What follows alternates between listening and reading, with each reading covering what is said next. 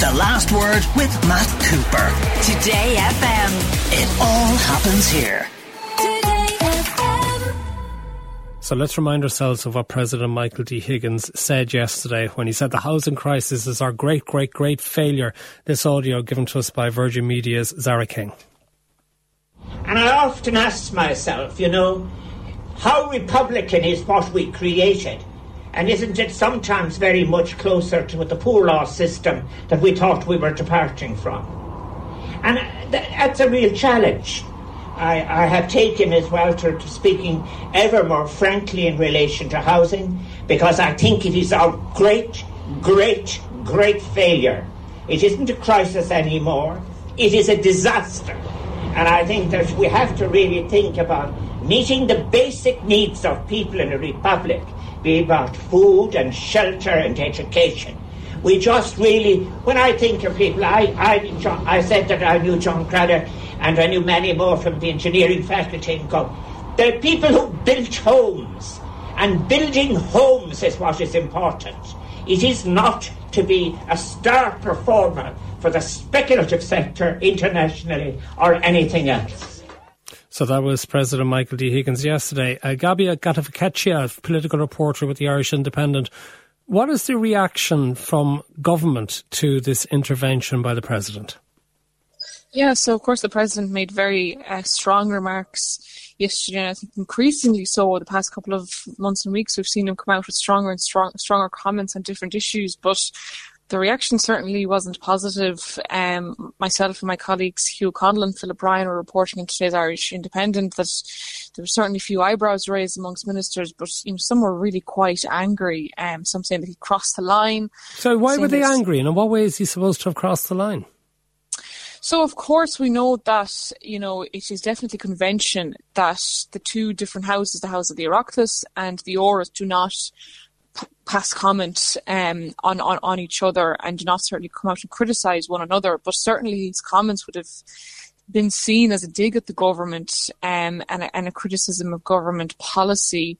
Um, you know, speaking to Fianna Fáil sources, they were telling me that, you know, this is more of a criticism on Fine Gael as they're really weren't that many houses built over the past 10 years.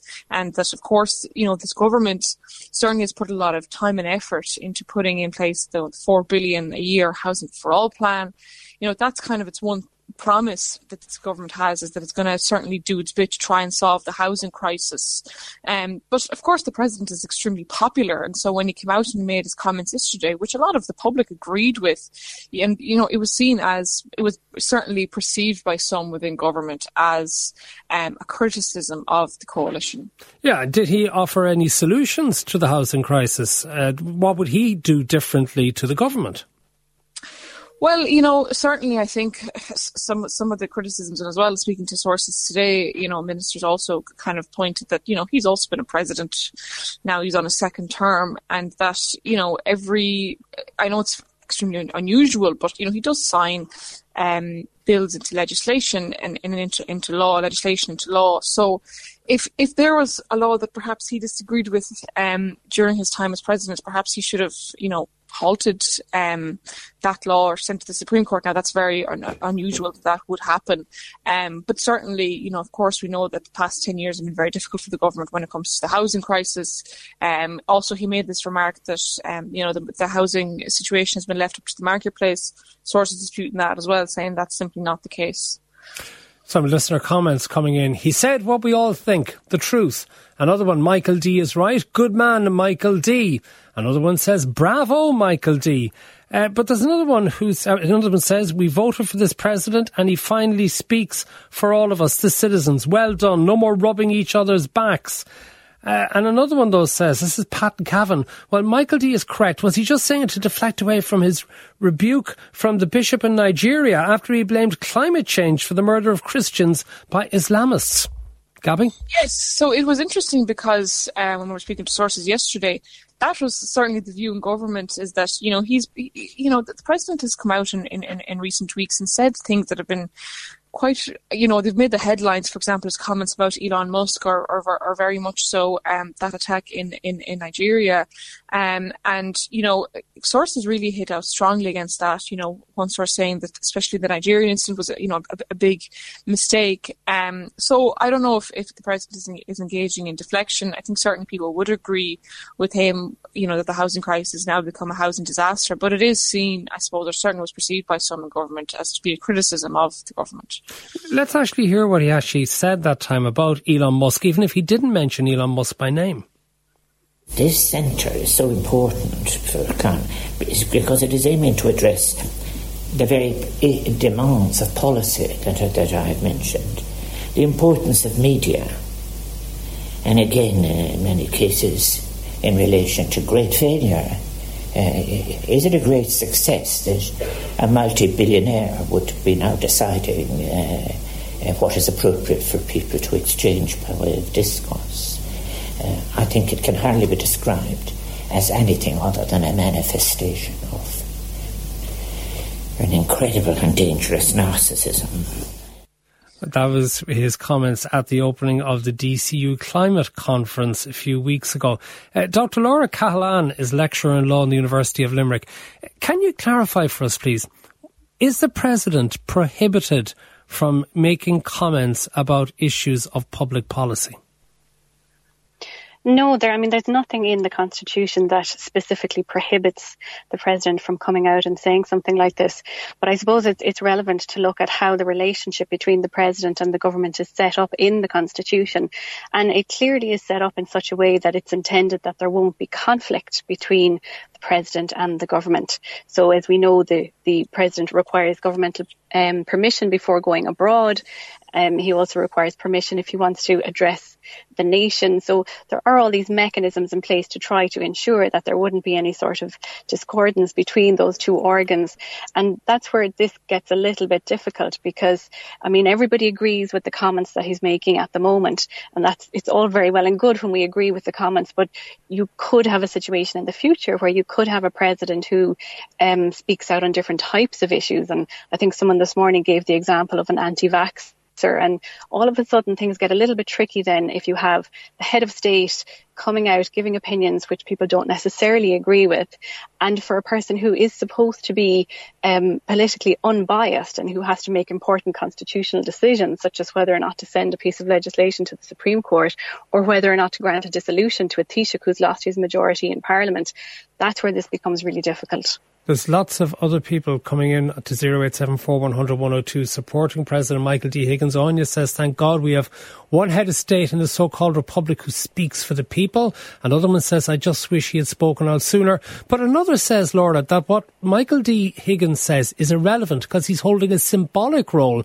If he wanted to make a difference, he should have done so when he was a TD and minister, but he didn't. Now, I'm sure he could argue the point on that.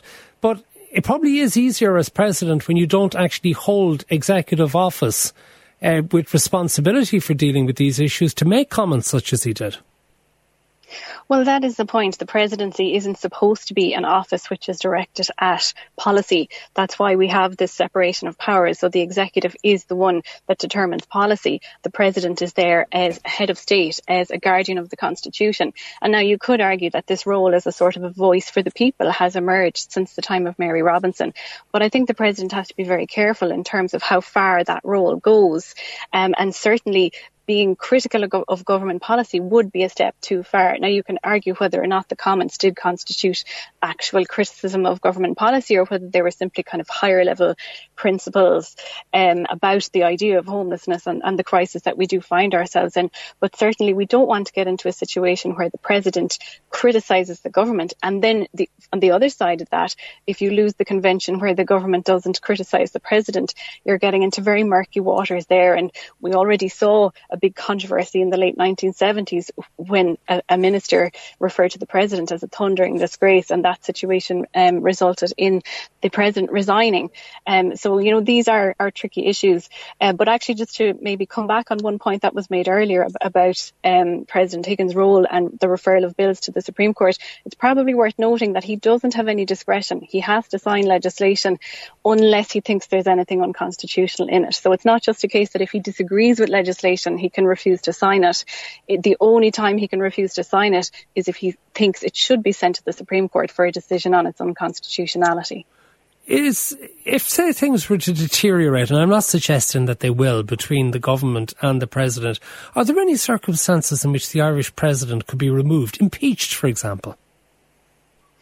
There is a procedure for impeachment of the president, but only for stated misbehaviour. And I think this falls very far short of that. I don't think anybody would be contemplating um, looking at impeachment proceedings. I mean, we've seen the situation in the US and the Irish model would be based on that. So I think it would take uh, something pretty major for us to be looking at impeachment proceedings. Okay. Uh, just to finish with you, the President Michael D. Higgins was a private landlord at one stage in the last decade, wasn't he? And didn't he also, according to reports at the Sunday Times back nearly a decade ago, sell a property in Galway, availing of some of the sort of the tax benefits at the moment, which he seems to be complaining about? Yes, that's right. So it, it's interesting to note that. I mean, I suppose, you know, in, in, in fairness to the president, he's got, you know, every right to, to do that. Um, and, and, you know, to be coming out and to be criticising the housing crisis, I suppose, you know, that's, that's a little bit of, of, of a separate issue. But yeah, there, there was some, well, know, sorry, it's not that. a separate issue because he complained about the whole thing about speculators and the system being set up to their benefit. But that is a system where we can ask legitimate questions as to whether he benefited himself back nearly a decade ago. Yeah, absolutely, and and I think it's interesting um, to see because there were some sources pointing to that yesterday as well. So, look, I, su- I suppose it's all very well for him to come out and, and, and to make those comments yesterday. Um, you know, well, I think a couple of years left of his presidency. But you know, I suppose if you look at his own past, you know, he, he you know he rented out accommodation too. So I suppose it, it is fair to ask, you know, did he benefit off that system too? You know, did. And uh, just to finish with you, Gabija, another listener wants to know. Shane says, have the politician said he's wrong in what he said, or that he was just wrong to say it? I think the issue is that he was he was wrong to say it in that you know it some you know within government would have interpreted as a criticism of government. And, you know, that is something that is sort it, it's not really, I suppose there's a convention that, you know, one house, the house of the Oireachtas doesn't necessarily criticise the Áras and, and vice versa. So I think in fairness, with the housing crisis really quite in a dire state and this government really pushing, saying it's doing all that it can, it kind of really hit it where it hurt most. Okay. Um, and especially when we do have that convention that, you know, one would not criticise the other. Uh, Gabija Gataveckaite, political reporter with the Irish Independent, and Dr. Laura Cahillane. Thank you very much, lecturer in law at University of Limerick. Thank you very much for joining us here on the Last Word of Today FM. The Last Word with Matt Cooper. Today FM. It all happens here.